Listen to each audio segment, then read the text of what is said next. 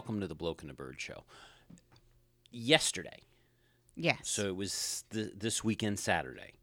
Um, FOM on Formula One's official Twitter feed posted that we are 70 days away from the first race of the season. yeah, but we're only a couple of weeks from testing. Yes, testing is uh, the end of February, uh, last week of February, first week. Well, actually, it's I think it starts the 28th, 27th or the 28th of February. By the way, I have a bone to pick with you. Speaking of testing, Okay. I know that you are very particular about your standards of calendars and downloadable calendars. I calendars. started working on this. But wait, Okay. so I was looking ahead because we share for our listening uh, we share a common family Mm-hmm. calendar that's electronic and you post all of the Formula 1 stuff to that Yes. common calendar, which is great. Except that I opened it up and was looking at whatever week that is and you have it just listed as testing, not F1 testing. So I went into this whole thing about I wonder what testing the school's doing on the kid and what's going on until I figured out that it was F1 testing, not school testing or standardized testing. You have it only listed at testing is too vague. I'm actually surprised by this because what I've been working on, and and give you the, so I could get the calendar to my standards, is I have been working on a com- and and right now it should not be in our shared calendar. So that's why I'm a little confused by this. Um, should not be in our shared calendar. It's a separate calendar feed that I have not shared with anybody yet because it is still in progress. Um, but I was looking for something that included the testing. It includes the car launches. Um, it includes the schedule for the full race weekend because the intention for this year, what I'm working on, is that it's not just our calendar, but I want to. I've looked up how to publish the iCal feed so that everybody can share the calendar that is to my standards. The official bloke calendar. something like that yeah um, so looking up that info and also since we have been talking about on and off indycar i was going to include the indycar stuff as well. So imagine my surprise that i go over to f1's site and decide to go through to start gathering all the data for the schedules for the weekend so i can start building out the calendar. And this is as of oh fe- january 14th 2017 i go looking at the calendar on F1's own website. And for every single race so far this season, all of the details are listed as to be confirmed. I have no times whatsoever. So I'm like, okay, fine. I do a bit more research. I'm like, Melbourne's got to have the info up. And sure enough, they do.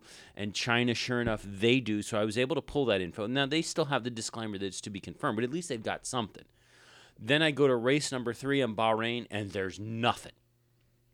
So until somebody posts the detailed schedule so that I can plug that into the calendar all the way through for the weekend, we're kind of on hold with that project. But I'm like, okay, fine, I'll deal with IndyCar at this point because IndyCar came out and announced that their schedules are out there, and I'm like, perfect. I'll, I'll at least get IndyCar taken care of.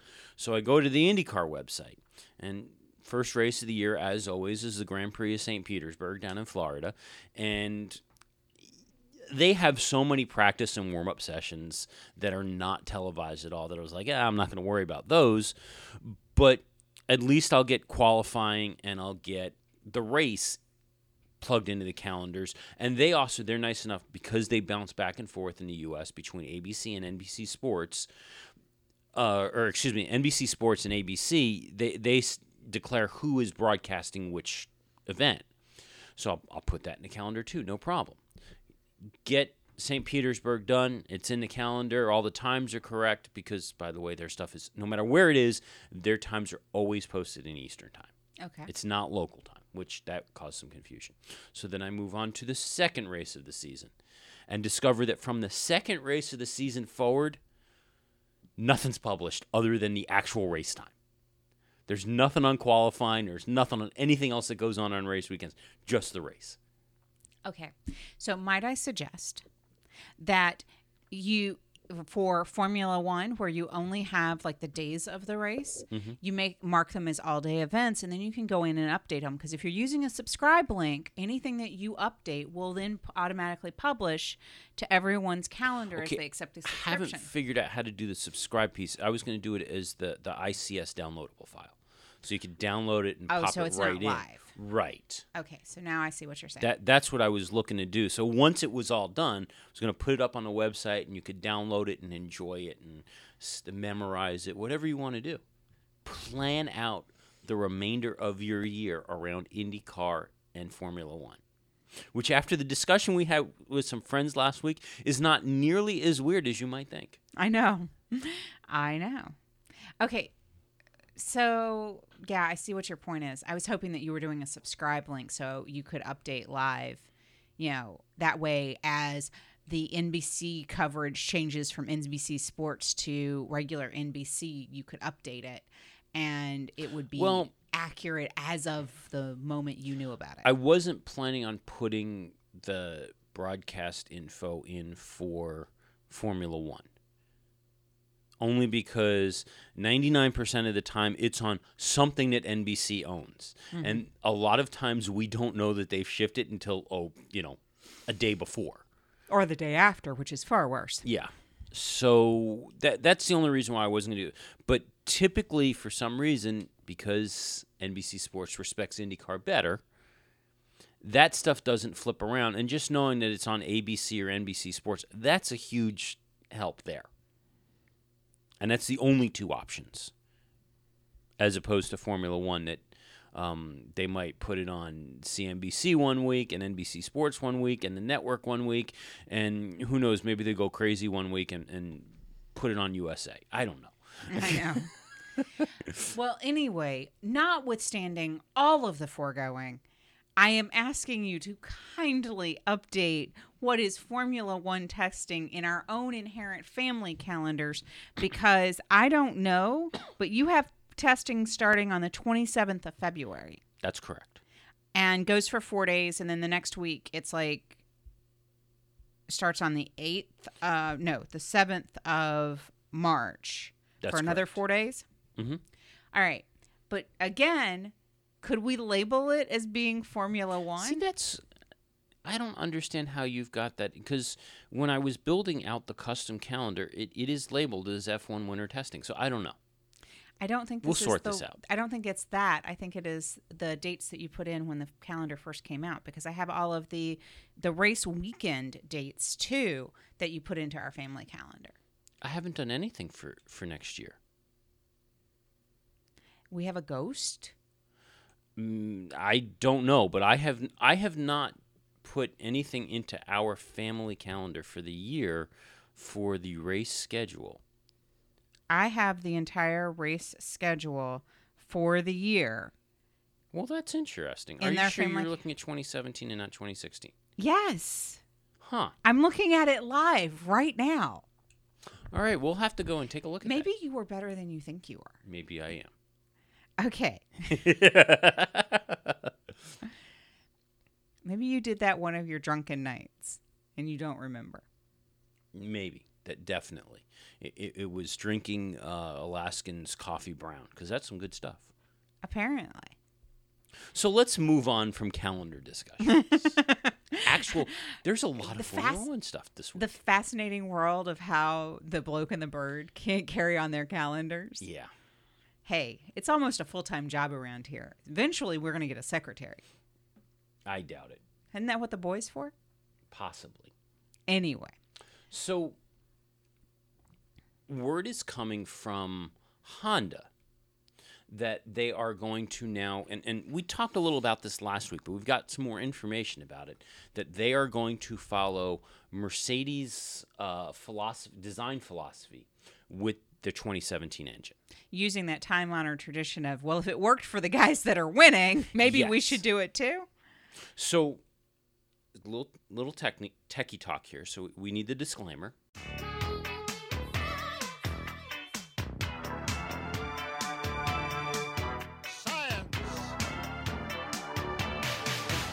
You transported me back to the mid 80s right Didn't I? there. And, and MTV um, videos of seeing Thomas Dolby. She blinded me with science on MTV, which I swore was the only video I ever saw on MTV for like a year. Possibly. I saw other stuff, but anyway. I didn't watch MTV as much, but it's like I every time I flipped to the channel. it The only time I watched MTV science. was when somebody came over and like, "Hey, let's put on TV," and they'd go right down. That's that's it. But anyway, science content here. Okay, so what Honda has done the previous years, in a nutshell, is they had that that size zero uh, compact design, which everybody thought was kind of screwy. It was aimed at making the engine packaging as tight as possible. There was a split turbine and compressor situated within the confines of the V bank of the internal combustion engine. I see. I had to, that's why I had to do the, the disclaimer. Okay, those words individually are English. Yes. I do not think that I understand them when they are all mashed together like that. Do well, you? hang on, because we're going more here. Okay. Okay. So Honda, you know, they they now believe it's only taken them two seasons, but they now believe that the drawbacks of that concept outweigh the advantages. So now they're going the Mercedes style style route of the compressor being situated at one end of the engine while the turbo is located at the other. So what they're going to do is the two elements of the turbocharging system will be joined by a connecting shaft that runs between the inside of the V bank, which Mercedes does as well. And the V bank being the pistons and because it forms a V. I figured that much out. Oh, okay. So, as well as that, the water intercooler will be located in a niche between the chassis and the engine, which will, this is the important part, that'll lower the power unit center of gravity. Oh, I figured you could you could follow that one. okay. I got center of gravity See, down. that, that's that's why I'm talking about this is because th- there were pieces that would make sense. to me. Yes. Okay. See, we, we working on this. So, despite the you know, with all of this, the engine is going to be larger than it was before, but it's believed that McLaren is still able to keep the rear end packaging of the new car very tight. We'll know this in a couple of weeks. Um, Honda has also been focusing efforts on improving the internal combustion unit engine of its package. Um, they felt that they made good engine recovery gains last year. Now, if you remember the previous year, the engine recovery system, the, the energy recovery system that charges the batteries, wasn't able to generate enough electricity for them to be able to use the ERS o- the length of a straight. They're running out of power before the end of the lap. They believe that they have solved that issue last year, and, and they now have enough power so that they can focus on other parts of the engine. Okay. Um, it's also expected that Honda will adopt a multi jet injector system to spray fuel inside the combustion chamber, similar to the turbojet inje- ignition system uh, that Ferrari has put to good use. Okay. So, any idea that they can possibly steal, that's what they're doing. Got it. It's taken them long enough to sort this out. Makes sense. So, I, I have it on good word that in addition to this announcement coming out, you know, there's been a lot of turmoil over at McLaren. Mm-hmm. And, you know, they've been trying to figure out ways to, to regroup and get everything together. So, I- have it on good authority that, that Jonathan Neale, who's the, the chief operating officer now over at uh, McLaren, him and, and Zak Brown, they, they, they got the troops together and, and they gave them a motivational speech. We, we've, we've got a clip of it. Uh oh. Bluto's right. Psychotic, but absolutely right. We gotta take these bastards. Now, we could fight them with conventional weapons. That could take years and cost millions of lives. No, no, no. No, in this case, I think we have to go all out. I think this situation absolutely requires a really futile and stupid gesture be done on somebody's part. We're just the guys to do it.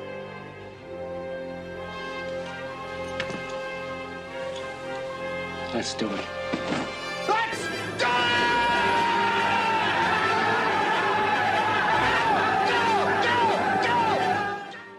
You trying to say that the development program at McLaren is a stupid and futile gesture? No. I'm saying that th- that was how they motivated everybody, and, and they all went running out and yelling and screaming, and, and I mean, it might end up that what they come up with is stupid and futile. However, after all of this, after all of this, Jonathan Neale came forward. Um, actually, no, it, yeah, it was Jonathan Neale came forward and told the press that they now believe that um, fourth is where they're going to end up. And they would be disappointed based on all of the advances that they have had. They would be disappointed that in 2017 if they could not make it to fourth. Oh.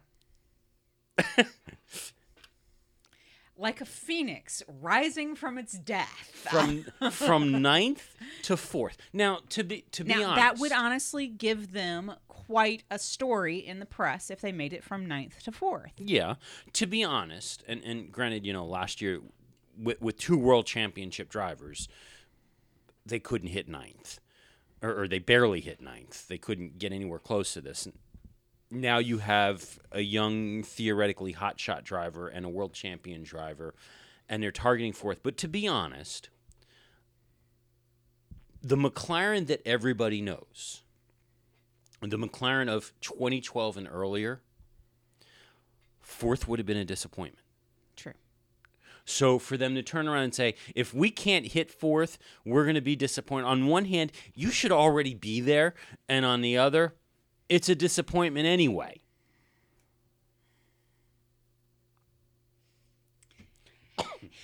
The problem is, I'm hard pressed to compare the McLaren prior to Honda to this McLaren Honda era.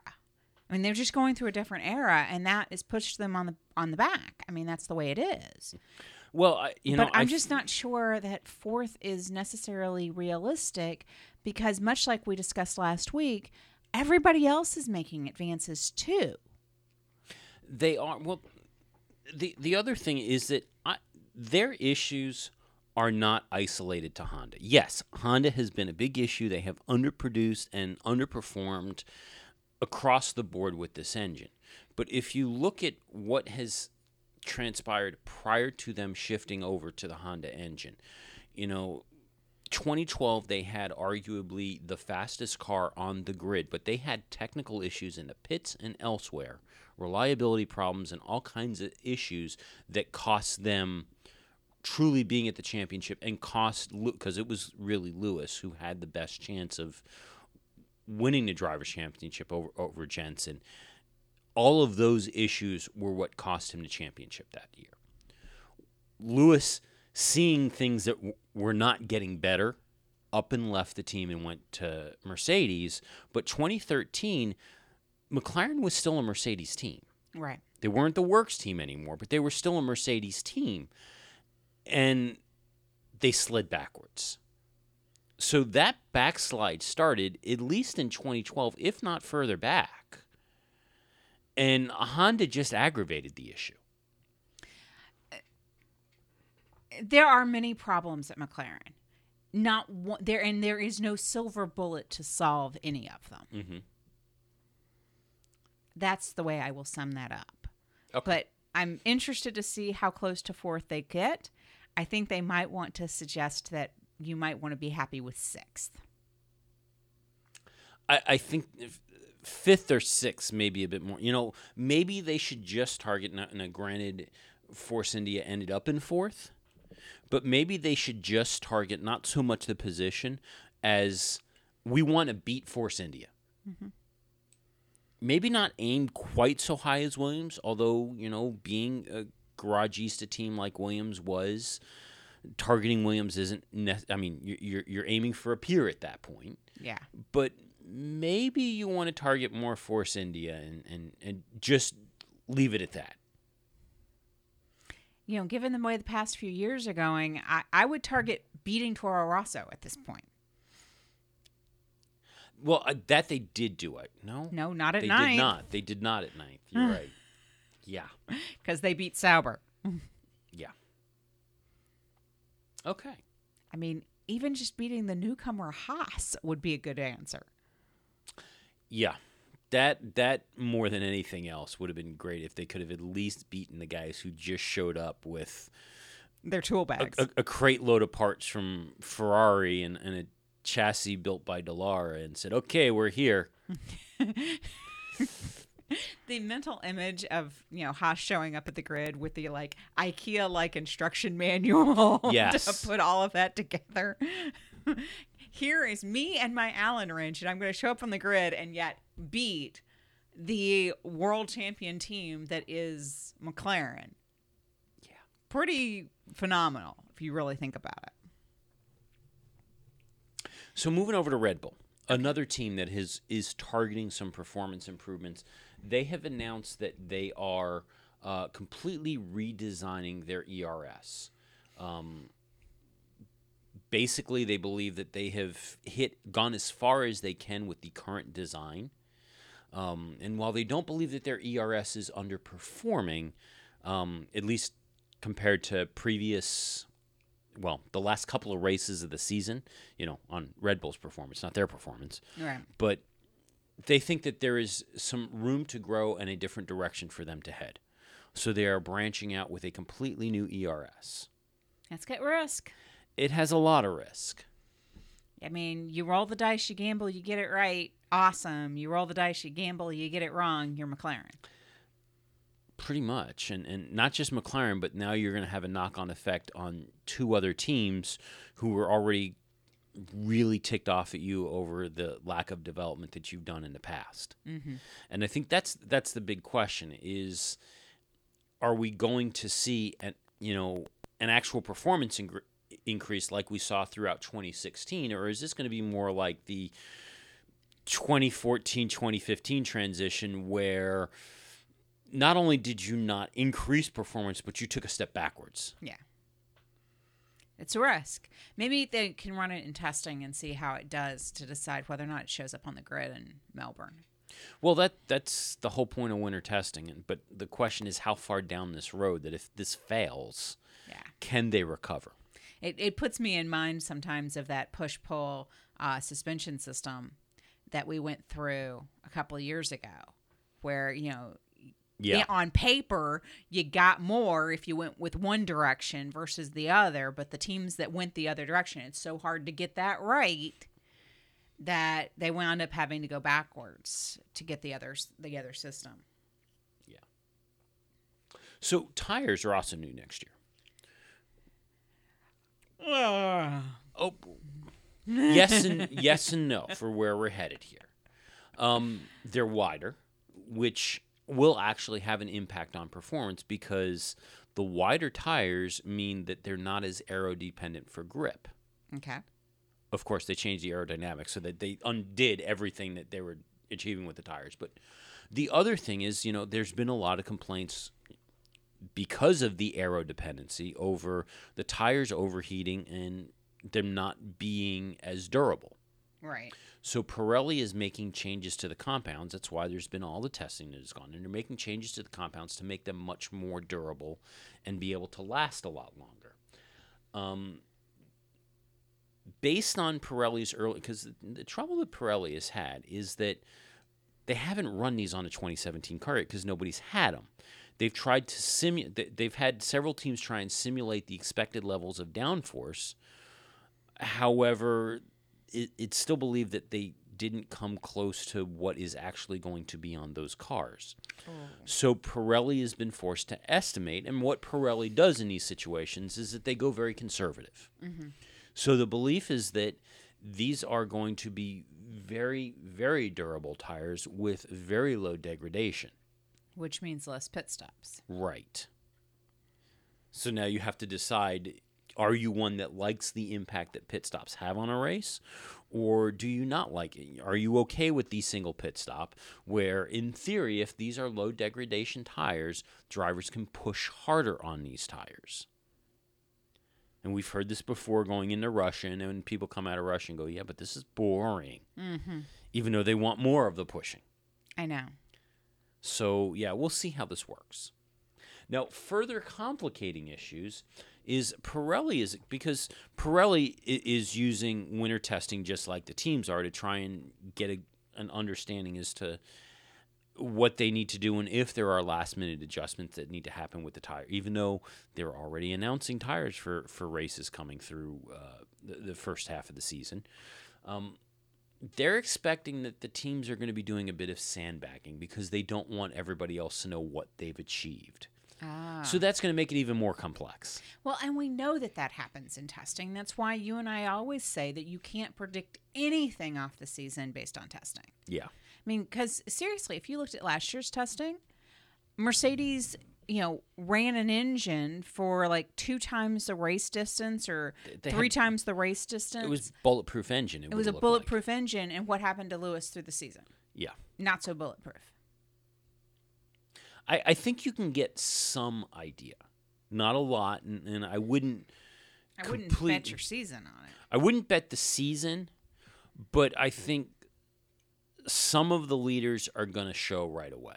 You know, if Mercedes' new package is strong, or if, if they've still got a work to do, we'll know within probably that first week of testing whether or not they've got that sorted out or there are big problems over there.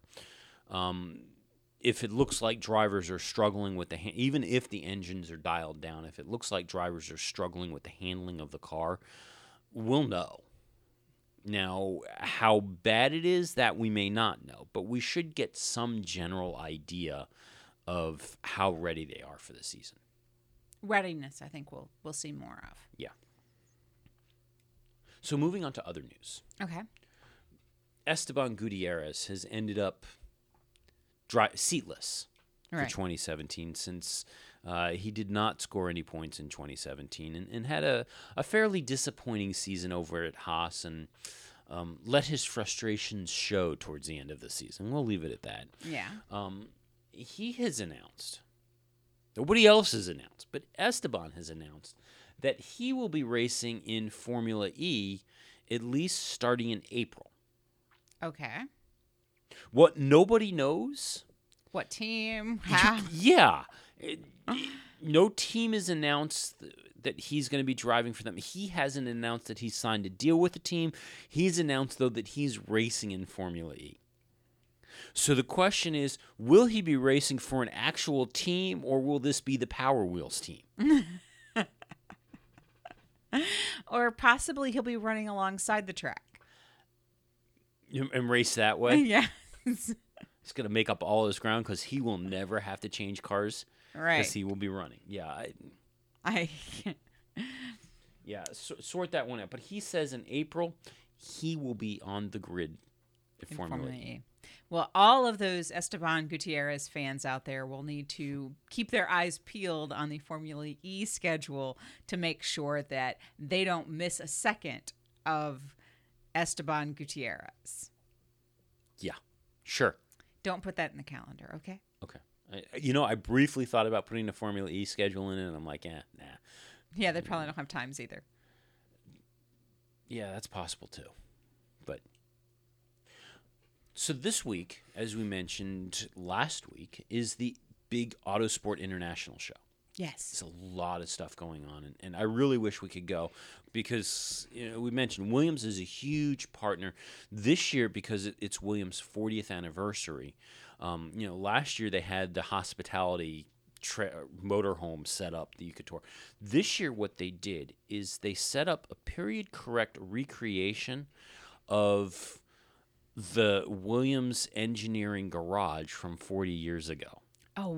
with all the logos and everything that they have set up, in addition to all the other heritage things that are around. That's pretty cool. Yeah, there's also an indoor um, auto sport display show of some sort. There is racing going on indoors as part of this, um, and stunt stuff and go kart racing and, and all kinds of stuff that's happening over there. In addition to everything else that's happening, it sounds like it's a really neat show. Maybe one year we'll get to go, or you know, I think it's next weekend at. Uh, it's now Marlins Park where they're playing in downtown Miami. Uh, that's going to be where the Race of Champions is held. So they're setting up the park for those races, and all the journalists are headed down for that, uh, including Jennie Gow is bringing her three month old her three month old baby on this trip. Jennie Gow has a three month old? Yes, Ah. Yes, that she was asking for BA. She was asking British Airways for tips on how to travel on a long haul flight with a three month old. Cat service. Yeah. Somebody recommended uh, traveling with the grandparents, which apparently is happening. Grandparents are big helps on those too. I think the cots are adorable. Yeah. So, as part of the the Autosport International, you know, a lot of current and well, mainly pri- previous drivers are speaking. A lot of journalists are speaking.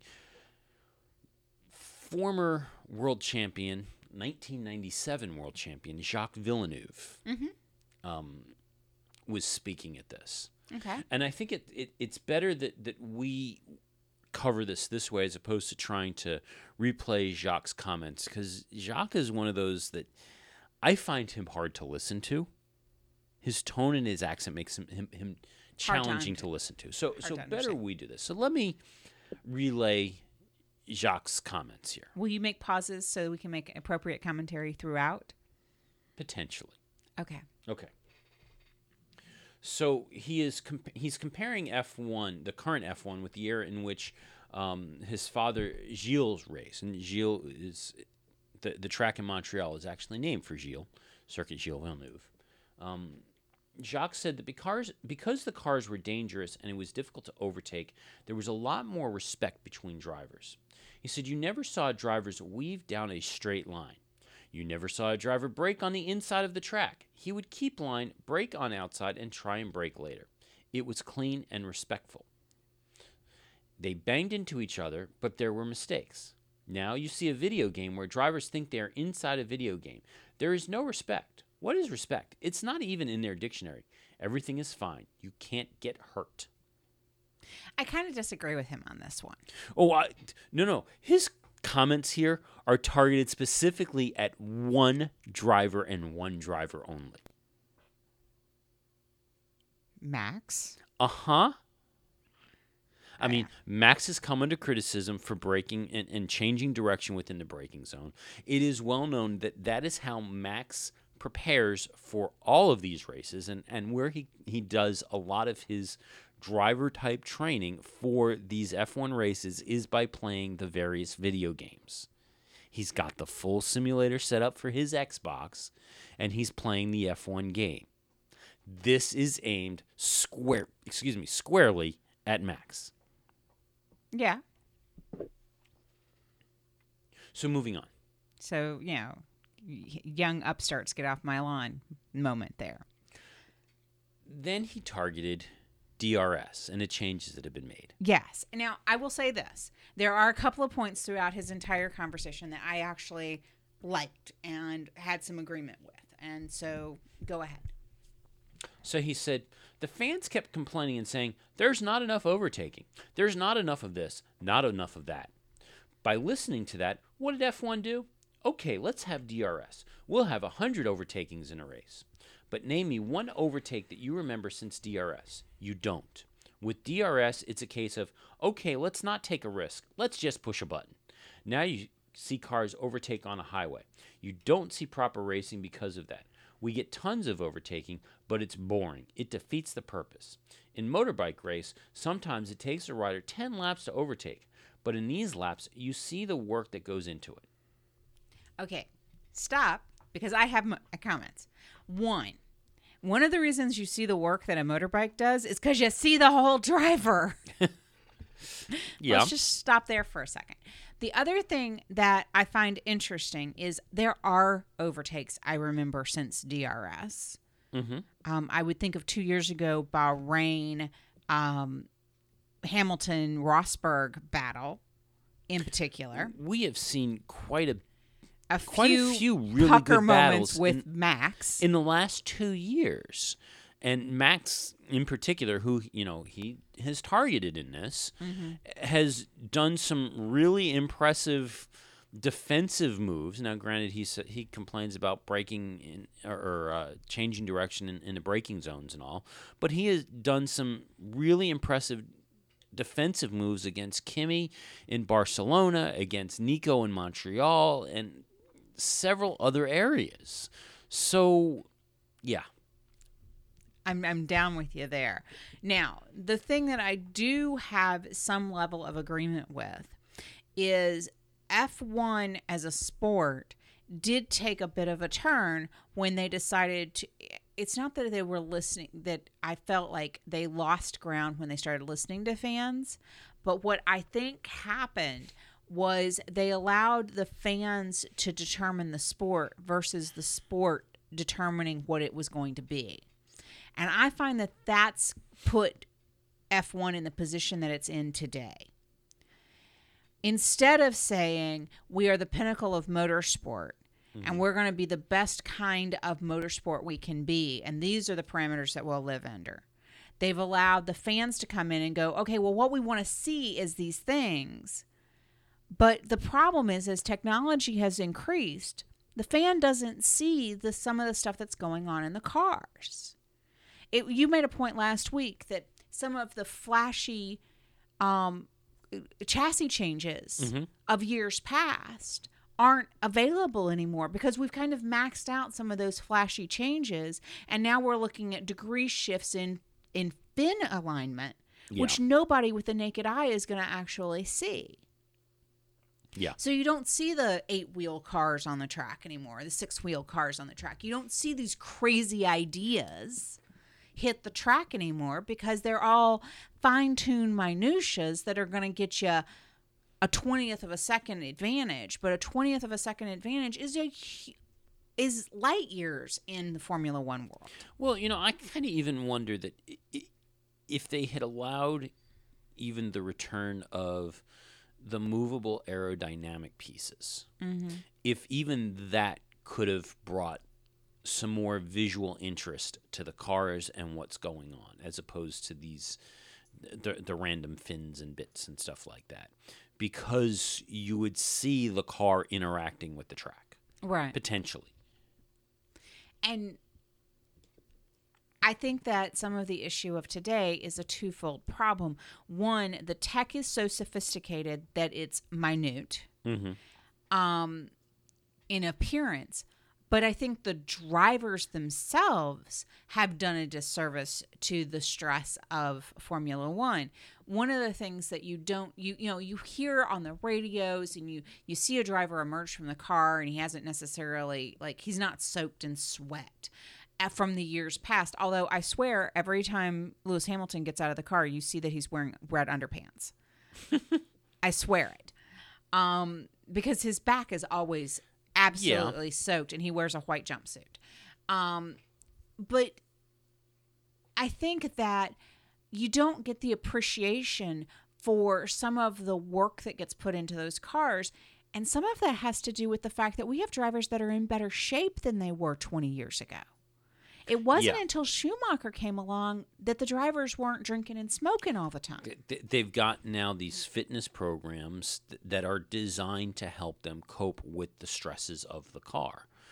And I, I don't think the drivers turning around, any of the drivers turning around and saying it's too easy helps the sport in any way. And you combine that with the impression that, that the, the lift and coast calls and preserving tires and all of that, and it does not give the sport a good impression.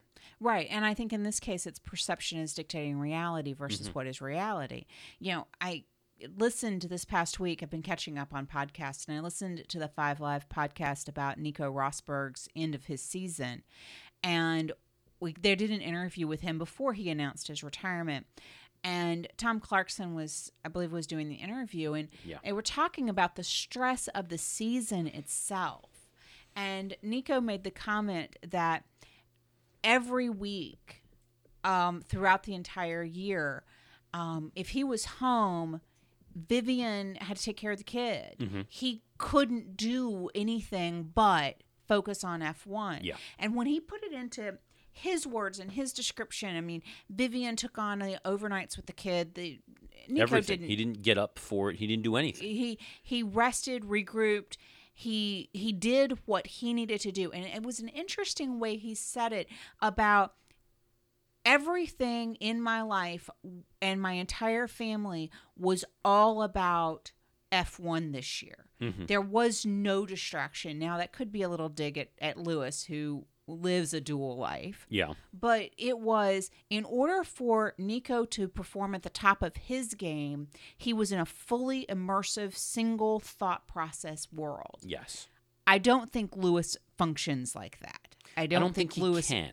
functions singularly like but that. but and and and I, want to make clear before I say say the the next thing that that's fine. It's Lewis's life. Mm-hmm. That's the way, and, and and I have absolutely no problem with it whatsoever. He he's living his life the way that works for him.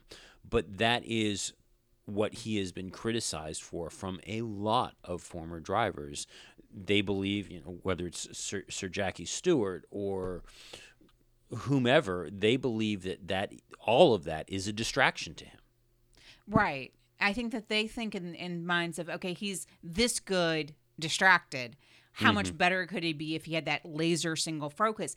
But you and I both look at him and say, we don't think that that laser single focus would be sustainable for Lewis. But even Like he needs a, the mental break through this process. regardless of that, if he wants to go out and do, you know, jet set across country er, across the globe between races, and he ends up second, he understands it. That's that's what happens. And yeah, he can be all mopey and, and grumpy about it. Lewis is controlling his destiny. Oh, yeah. It's his career and his destiny, and let him go do it and whatever. But back to Nico, and my whole point was him winning that world championship was a dedication not just of Nico and all of Nico's team. Mm-hmm. It was a dedication of every single person and human that interacted with his world from February to November Yes. period. And you don't see that necessarily in the season. And I don't think that Jacques really is appreciating in his statements how much of that changes the way the fan sees the F1 driver as opposed to the James Hunt days Yeah. where you saw the drivers, you know, partying it up and they were big playboys and Sir Stirling. That was the playboy that, you know, on the weekend came out and drove. Well, these guys are driving faster, better, stronger.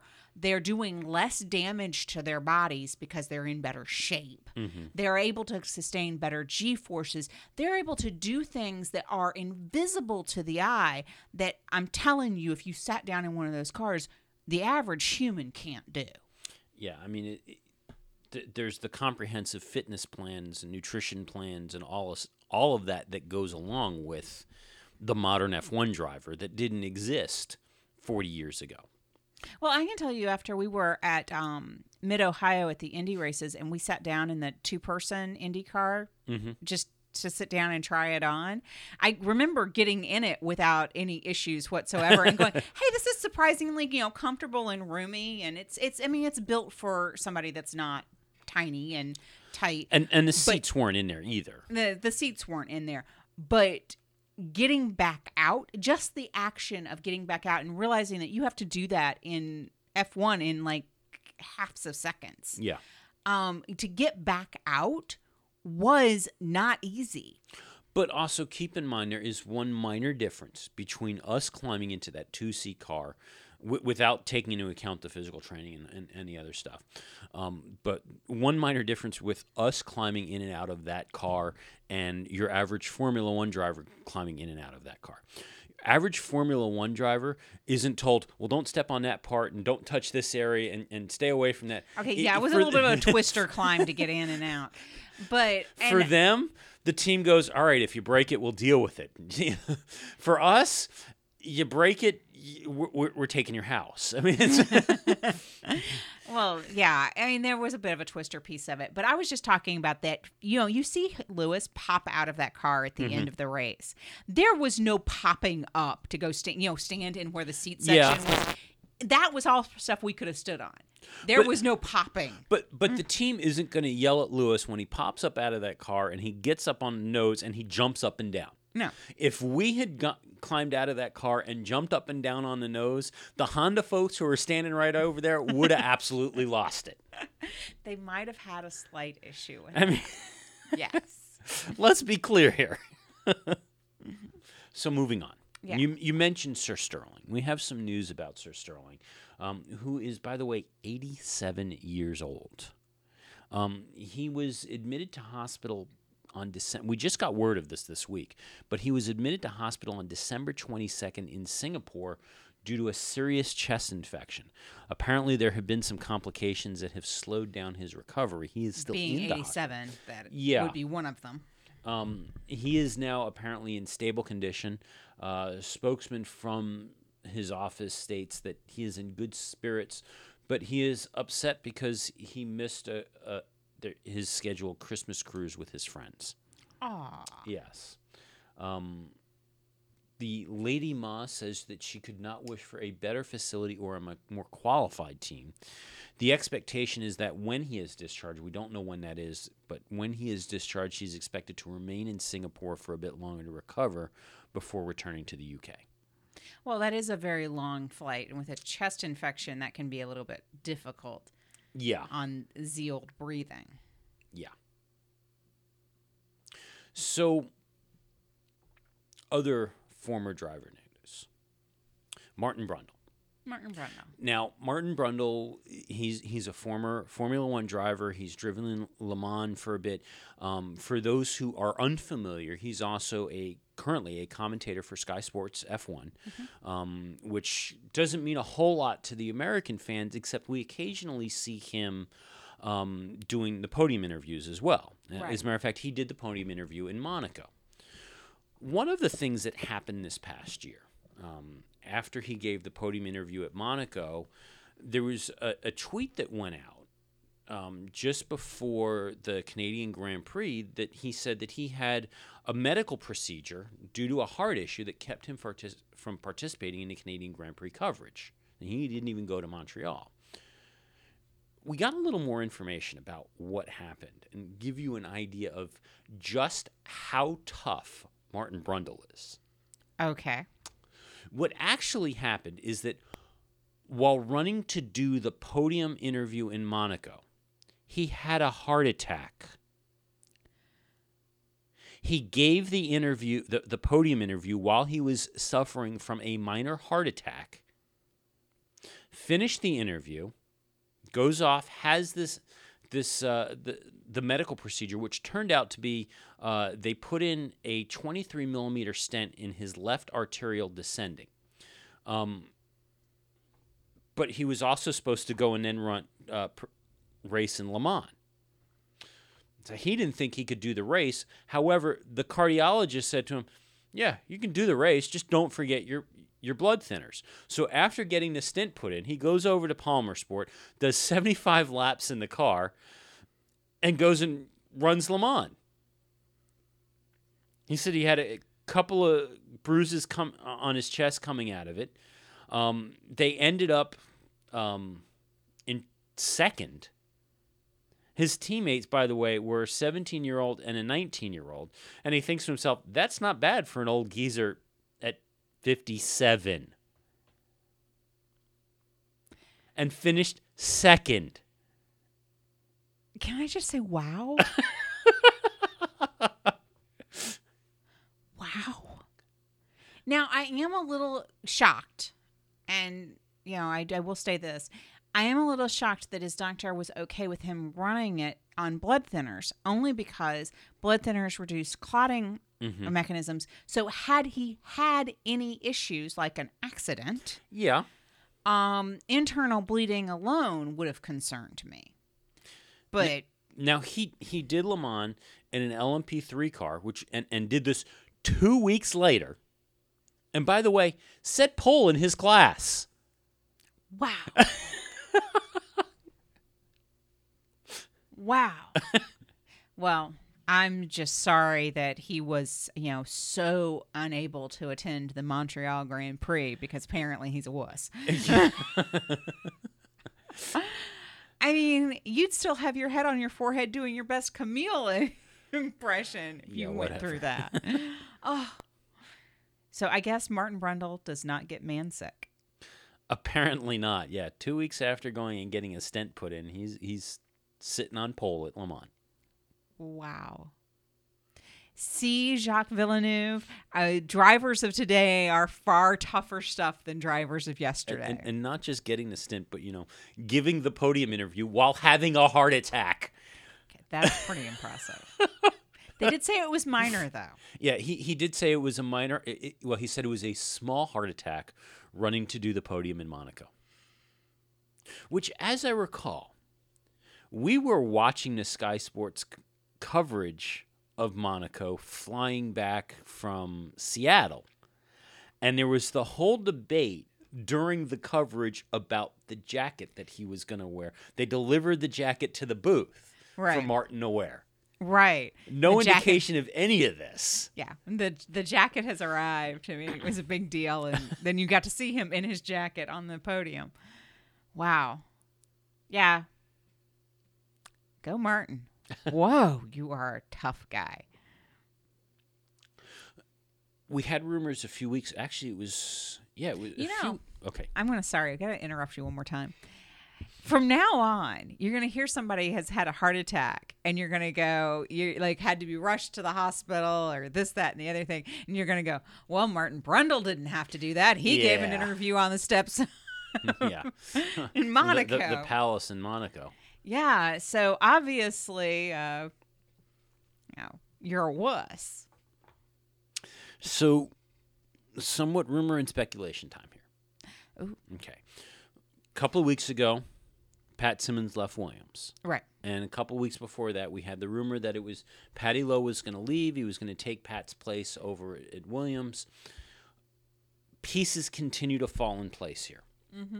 Um, Mercedes has confirmed that Paddy Lowe has, in fact, departed the team.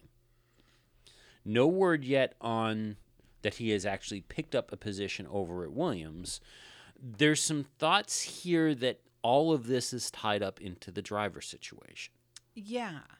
because there is apparently even with the contract ending and, and we're trying to sort this out there is still that that gardening leave requirement so that there there's the the no compete clauses and all of that stuff there's a theory here that that's part of what's being wrapped up into the negotiations to get Valtteri to drive for Mercedes is that if in addition to releasing Valtteri from from his contracts, maybe there's some engines involved. Maybe there's also something that would waive the requirement for Paddy to go on to gardening leave. Interesting. So then the other piece is who would replace Paddy at Mercedes. And again, we're still in rumor country here, but the theory is that it's going to be James Allison, who is himself on gardening leave from departing Ferrari. This is like the worst game of three card Monty ever. but also available and moving around. Uh, Frederick Vasseur has left uh, his position uh, in senior management over at Renault. You know, it, Renault basically had the, the, the three co bosses running the team. He has up and left, citing that uh, it's because his vision of where the team should go is, is different from Cyril Abiteboul and the rest of the team. That that he recognized something that BlackBerry possibly hasn't recognized, is that you can't have four bosses. Whoa. Yeah. That doesn't help. Renault has said that they will not be replacing uh, Frederick Vasseur.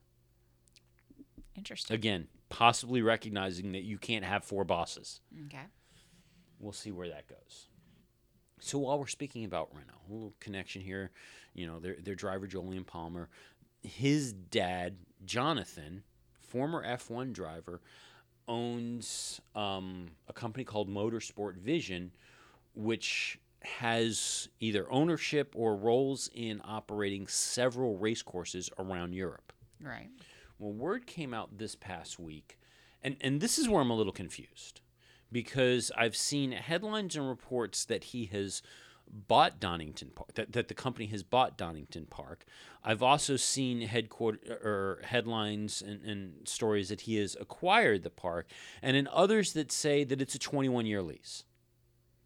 Now, so since he me- is running the park in some form, some way, somehow. Yes. So he his, his company now has some kind of stake in the operation and control and ownership of Donington Park, potentially as a lease for the next 21 years, but we don't know exactly what that means. Why I mention that, not just because of Jonathan's now tangential relationship to Formula One, but we've got the whole situation going on with Silverstone. Mm-hmm. Donington made a bid, and, and actually, Donington uh, hosted the European Grand Prix one year Okay. um, and made a bid in 2010 to take over the British Grand Prix and lost that bid. Okay. They're not grade one certified, they're grade two certified course now. But Donington came out the day before this deal was announced and said that should Silverstone lose um, the the British Grand Prix, they ha- did not intend to put in a bid to get it. Interesting. And then the next day, we hear that Jonathan Palmer's company has acquired the stake in the park, which makes you wonder of how valid now is that previous statement. Interesting. Yeah. I, 'Cause I found that all that timing to be very curious. Because then the other thought is, is it more valid because it's in advance of the next person? Did was that a, a stipulation of them taking over the park that they would not want to put in a bid for Formula One because it's not necessarily a cash cow? I mean, there's all sorts of things. Yeah. Um, what the managing, and, and I don't know if he's still the managing director, but at the time, what the managing director of Donington said, his name is, is Christopher Tate, he said that they've set a very clear target of keeping the trace of the circuit as it is. They've no interest in hosting modern high speed single seaters because they'd have to completely change Donington Park. Ah. Um, and then on top of that, he says that the business model makes no sense to anyone, and all the messing around with the F1 calendar has a terrible impact on the rest of motorsport. But he believes that in order to get them grade certified, the changes to the park are, are things that they are not willing to do. And that makes perfect sense to me. It does. And then you see Jonathan Palmer step in and take over. But that doesn't necessarily mean that he's interested in having Formula One there. And it's true. And, and I don't believe any of the tracks that he currently owns or manages or whatever it is are grade one certified and host a Formula One race. right. But I don't know if that's maybe something that he wants to get into. And any other question is since his company buys up tracks and Silverstone's for sale, if he wanted to host the British Grand Prix, why not not jump into Silverstone? Yeah. Unless, unless, ooh. This is a way to negotiate a new deal that makes better sense than what Silverstone has. Well, there's that piece. But if Silverstone announces that they don't want, that they're going to break the contract, mm-hmm. And they break it, and then the park sells, because maybe that's one of the reasons why Silverstone can't sell is because they're tied to this contract that makes no sense, mm-hmm. and then it sells, the new owner could be in a position to renegotiate.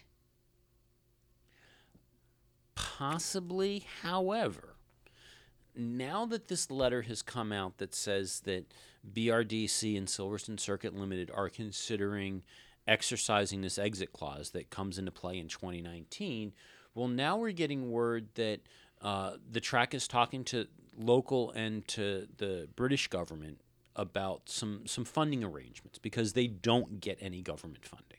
Right. Well, now they're talking about some funding arrangements and, and possibly getting some money to help them out so that they can continue to host the race. So there's that. There's also word, and, and this is what I suspect was the real reason, is there is also word that um, Derek Warwick and the BRDC has now had some conversations with Chase Carey over at Liberty Media regarding the situation.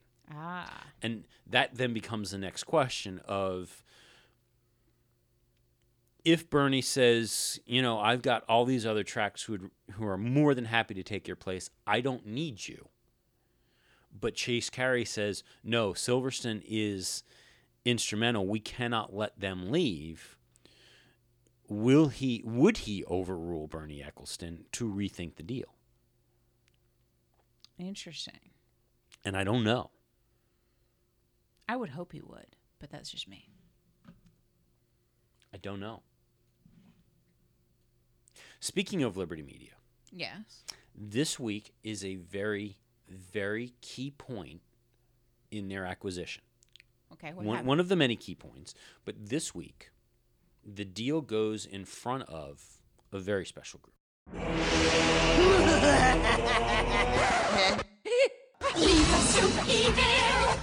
FOM? Uh, no, the FIA World Council. Ooh. yeah. Alrighty. Um, yeah, it goes up for discussion in front of them. That's going to be on the 17th. Um, and I believe that may actually be, well, that, that is expected to be the last uh, stop point before the FIA itself gives their blessing. Nice. So things are slowly moving, and we'll see where that goes. Into our last bit of news, and this is, I guess, the way things are have, have been going. Uh, it doesn't completely surprise me that there's now confusion over the situation. Um, but we got word this week that Manor had a week left to sort this out. That Right. was the deadline. They needed to find somebody who, who who could come in and bail the team out by the end of this coming week because that was the deadline for them to go and actually start production on the car. Okay. Then there was some more news that came out. Okay. Um, there's some things that I agree with and I think are, are great, and others that I think kind of suck. Um, and actually, before I even get to that, one of the the uh, folks who was expected to have been a leading candidate to take over the team when it was for sale in December was Tavo Hellmund. Tavo Hellmund, if you recall, um, he is one. He was one of the key players to bring back to bring the Grand Prix to Austin, and to bring back the Mexican Grand Prix. Correct. So he has got some background, and he had mentioned in Mexico that they were that his group was working on a plan to get more involved with a team. Right. Somehow that fell apart. I don't know if maybe that is what they're hoping to, to pull out of the fire in the next week or so. But the other piece of information that came out is that the team has gone back over the books and taken another look at things and they've realized that they've got enough money in the bank to at least pay the staff through the end of the month Okay. thereby giving them a reprieve. They could keep things going, the lights on, and keep things going until the end of the month. So they don't have until the end of this week. They've got another week before that's it, and they've got to turn the lights out. But the other thing that could help them, and this is, in all honesty, as much as I want to see Manor survive and succeed, I don't like. But the other thing that could help them is apparently the team has already gotten approval from the FIA that in order to keep the team on the track in 2017, they can use a 2016 chassis with modifications to bring it into compliance for 2017. And that bothers me Why does that bother you? because at that point, you have a team that is not progressing. So you've got all these other teams that have done every other team on the grid that has done this development work and everything to make the cars fat. And, and supposedly, we're talking cars that are supposed to be five seconds a lap faster. They've done all this development work to make their cars faster, and you're letting one team stay back on a chassis that is essentially their 2016 spec car. This is as bad as Sauber running 2016 engines. I don't like this idea of, regardless of the reason, that you allow a team to run unimproved parts, parts that were designed for the previous season, while the rest of the grid moves on and changes their focus and develops and improves for the coming year. You you you're not creating a situation for a team to improve and move on. I understand your point of view. Um, I would suggest that if they could get a reprieve on bleeding money, they could possibly be able to regroup and get further ahead. But the money situation as it stands now within F1 does not promote their advancement anyway. I would see, and I would rather FOM or FIA or whoever come up with a financial bailout package that was intended to be just enough to allow them to design and produce the car that meets the specs then to turn around and allow a, te- a team to continue to run previous year's components and parts and equipment because especially when you've got a team like Manor that is a lot of the reason why they're struggling is because they, they're not having success. And that success is translating into the marketability of the team. And without being able to market the team, they can't bring in the sponsors that gives them the money that allows them to achieve more and do more. Mm-hmm. So by allowing them to run the 2016 chassis or Sauber to run a 2016 engine, especially for those teams, a little different than, than a Toro Rosso situation where, where they're funded by somebody else. You're not putting them into a position where they can show success on the track to start starting that cycle of improvement and bringing in the better finances and bringing in all the other bits and pieces that are needed to allow the team to move into a healthy position. Mm-hmm. You're consigning them to stay at the back. You're consigning them to continue to struggle and, and leaving all of the various bits and pieces that have put them in this position to begin with, and you're amplifying it. Yeah. That's my problem. That's why I, I would much rather, as much as I want them to succeed and I want them to survive, I would much rather they go away than to hang on with last year's cars just to say that, well, we still exist. Mm-hmm. That's my issue. I understand. I understand. It's a it's a rock and a hard place, truly. Um, I don't want them to not advance, but I just don't see a monetary path. Uh, uh, it's if this is like a, a a path to success. I don't see it. They're they're already so far behind that is there any amount of possibility that they could be competitive even at the I back mean, marker piece and E- that's that's even if it was incur- f- finding a way to encourage drivers with money and budget to be able to be available to join the team. Mm-hmm. Even if that's what, and it wasn't a bailout package that came from FOM or whatever, but it was just a matter of they could encourage drivers with money or, or drivers to find money who would be available to drive for the team, and that way bring in the additional funding. I would be okay with that. And that way, it's not a matter of the, you know, the, the teams giving charity to to a team that is being poorly managed. And, and that's the other thing is there would have to be an approval process of, yeah, these are all the ways that we've gone, and we haven't gone and dumped the money away on, on making sure that that our our our, our engineers are always flying in first class or what you know we are doing stuff to make our our, our entire team as efficient and cost effective as possible but when the engine costs 18 million dollars there's nothing we can do about this Well, yeah. And the other concern that I have is that by running the old chassis, even with modifications, um, that they're going to run into the 107, 107% rule. and, and that goes back to the how is a team supposed to show success when they've got a chassis that doesn't let them qualify Yeah. It'll be interesting. It'll be interesting to see if they make it through this month, though. Yeah I think before you start to get angry about what chassis they're running, we got to see that they they survive January 31st. Now, the senior management at Manor has come out and said that they want to do the full season. They are committed to doing the full season. If they cannot run a full season, they don't even want to bother. Interesting. The reason why that's important is because based on the way the rules work, the team can miss up to 3 races before they are completely ineligible to compete at all and, and are not allowed on the grid.